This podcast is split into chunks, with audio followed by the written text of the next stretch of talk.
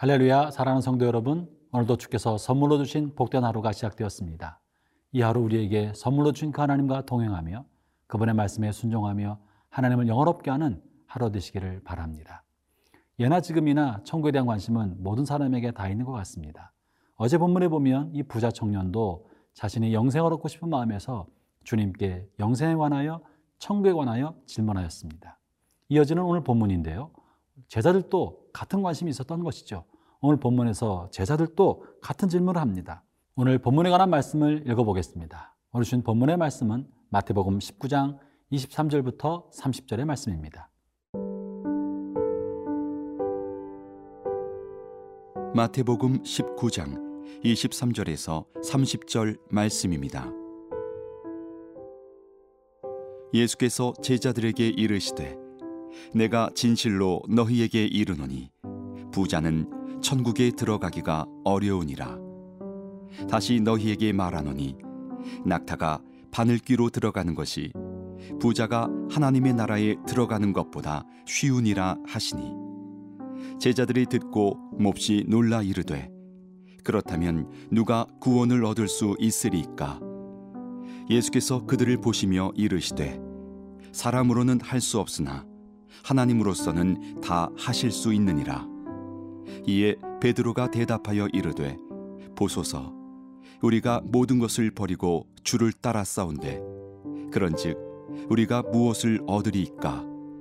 예수께서 이르시되 내가 진실로 너희에게 이르노니 세상이 새롭게 되어 인자가 자기 영광의 보좌에 앉을 때에 나를 따르는 너희도 열두 보좌에 앉아 이스라엘 열두 지파를 심판하리라.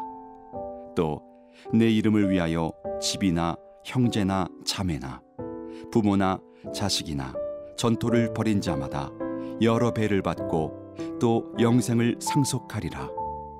그러나 먼저 된 자로서 나중되고 나중된 자로서 먼저 될 자가 많으니라.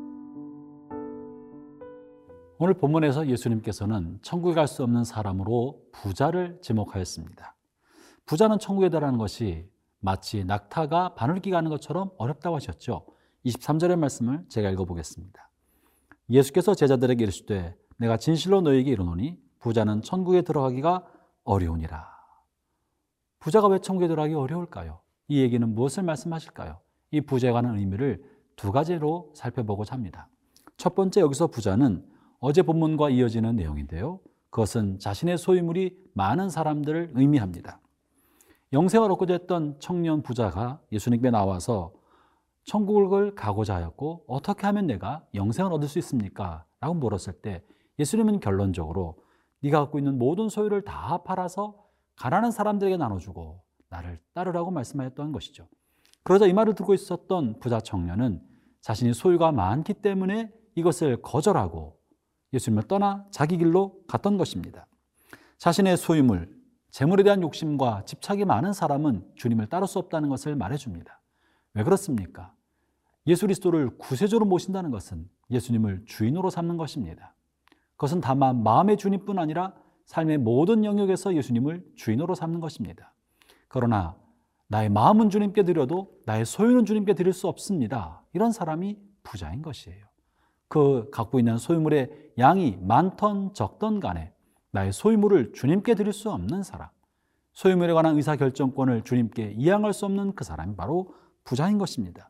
그러므로 먼저 누구든지 소유물이나 자신의 생각이나 어떤 집착이든지 간에 자신에 관련된 모든 것에 대한 주권과 소유권을 주님께로 옮길 수 없는 그 사람은 그 마음이 부자인 것이고 삶이 부자인 것이고 소유물이 부자인 것이죠.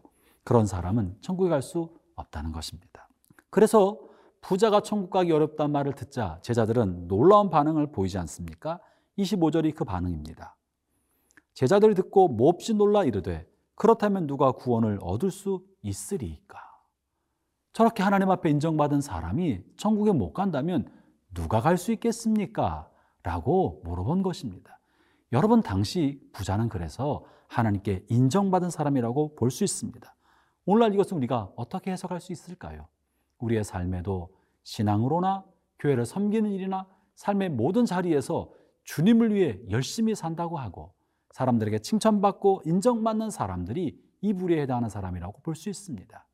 물질적인 부유함뿐만 아니라 사회적으로도 선하고 신실하게 잘 살았기 때문에 하나님에게 인정받아서 사회적 지위와 신분도 누리고 물질적으로도 혜택을 받는 사람들이 이 부류에 해당하고 교회 안에서도 직분을 받아서 인정받은 사람들이 이 부류에 해당하는 사람들입니다.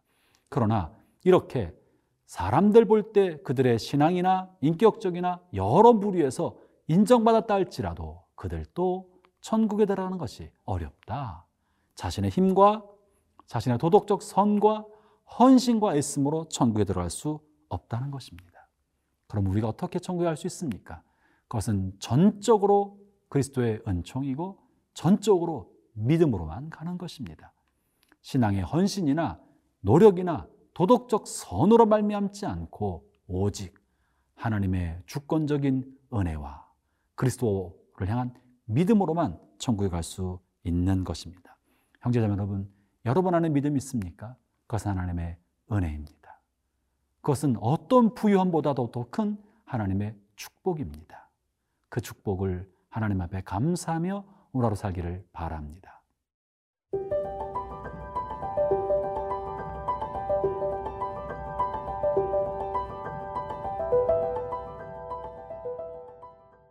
천국에 갈 수 없는 사람이 부자라고 말한다면 본문에서 계속해서 주님께서는 천국에서 영생을 누릴 사람에 관해 언급해 주고 계신데요. 그것이 29절의 말씀입니다. 제가 읽어보죠. 또 내 이름을 위하여 집이나 형제나 자매나 부모나 자식이나 전토를 벌인 자마다 여러 배를 받고 또 영생을 상속하리라.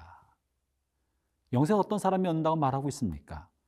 내 이름을 위하여 집이나 형제나 자매나 부모나 전토를 벌인 사람이 영생을 얻는다고 말씀하고 계신 것입니다. 그런데 우리는 본문의 말씀을 자칫 오해할 가능성이 있습니다. 이미 이 땅에 사는 동안에 자신의 선한 행실이나 의로움이나 주님을 향한 헌신이 어떠하든지 간에 그것으로 청구할 수 없다고 이미 주님께서 말씀하셨습니다.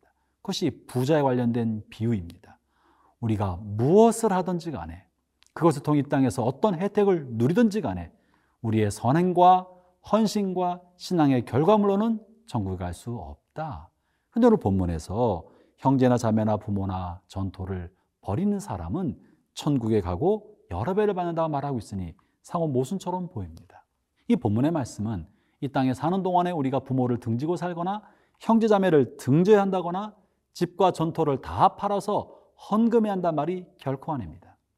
어떤 분들은 본문의 말씀을 가지고 건축을 위하여 집을 팔고 전세로 옮기도록 혹은 전세금을 내어서 건축 헌금을 하도록 독려하는 분이 계신지 모르겠습니다. 본문의 말씀은 결코 그런 것과는 관계가 없습니다.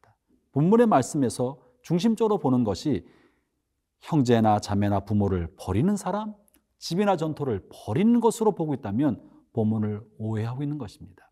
본문의 핵심은 무엇 무엇을 버리라는 것이 아니라 무엇을 위하여 하느냐가 본문의 핵심인 것이죠. 그것이 바로 29절 앞에 있는 내용입니다. 제가 본문을 다시 읽어볼 테니까 무엇을 위하여 언급하고 있는지를 살펴보면서 본문을 보시죠. 또 내 이름을 위하여 집이나 형제나 자매나 부모나 자식이나 전토를 벌인 자마다 여러 회를 받고 또 영생을 상속하리라. 천국에서 상급을 얻기 위하여 건축한 걸 많이 하는 것을 천국관의 열쇠로 말하고 있지 않습니다. 이 땅에서 유익한 삶을 살기 위하여 무언가를 위하여 자신을 버리는 것을 말하고 있지 않고 본문의 핵심은 그리스도의 이름을 위하여에 있는 것입니다. 우리의 삶이 무엇을 하든지 그리스도를 위하여 삶을 살도록 독려하고 계신 것입니다. 예수 그리스도를 구조로 믿는 우리의 이유는 천국 가기 위한 것이 아니고요. 상급 얻기 위한 것이 아니라 그리스도의 구원의 은총에 대한 감사함 때문이고 그분을 사랑하기 때문에 헌신하는 것입니다. 그리스도의 이름으로 말미암아 만족하고 그것을 귀히 여기 때문에 헌신하는 것입니다. 그러므로 우리의 삶이 예수 그리스도 그분을 위한 삶을 사는 사람 이런 사람이 천국 백성이 될 것입니다. 사랑하는 형제자매 여러분, 오늘 여러분의 삶은 누구를 위해 사시겠습니까? 오늘 여러분이 하는 일들은 누구를 위한 일입니까? 그 일이 집을 파는 일이 아니어도 내가 하고 싶은 일을 멈추고 내 욕심을 내려놓는 것도 그리스도를 위하여 하였다면 여러분은 천국 백성임에 틀림없습니다. 그러나 다만 아주 작은 물건이라도 나 자신의 유익을 위하여 내가 집착하고 있다면 여러분 그리스도 이름과 상관없는 사람인지도 모릅니다. 오늘 하루 사는 동안에 그리스도를 위하여 그분의 영광을 위하여 살아가는 복된 하루 되기를 주의 이름으로 축원합니다.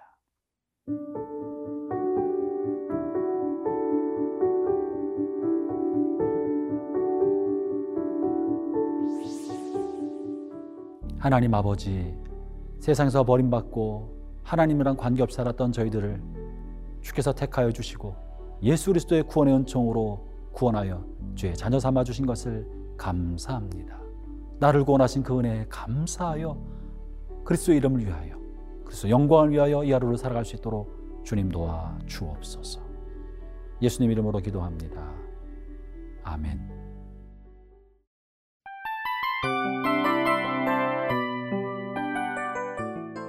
이 프로그램은 청취자 여러분의 소중한 후원으로 제작됩니다.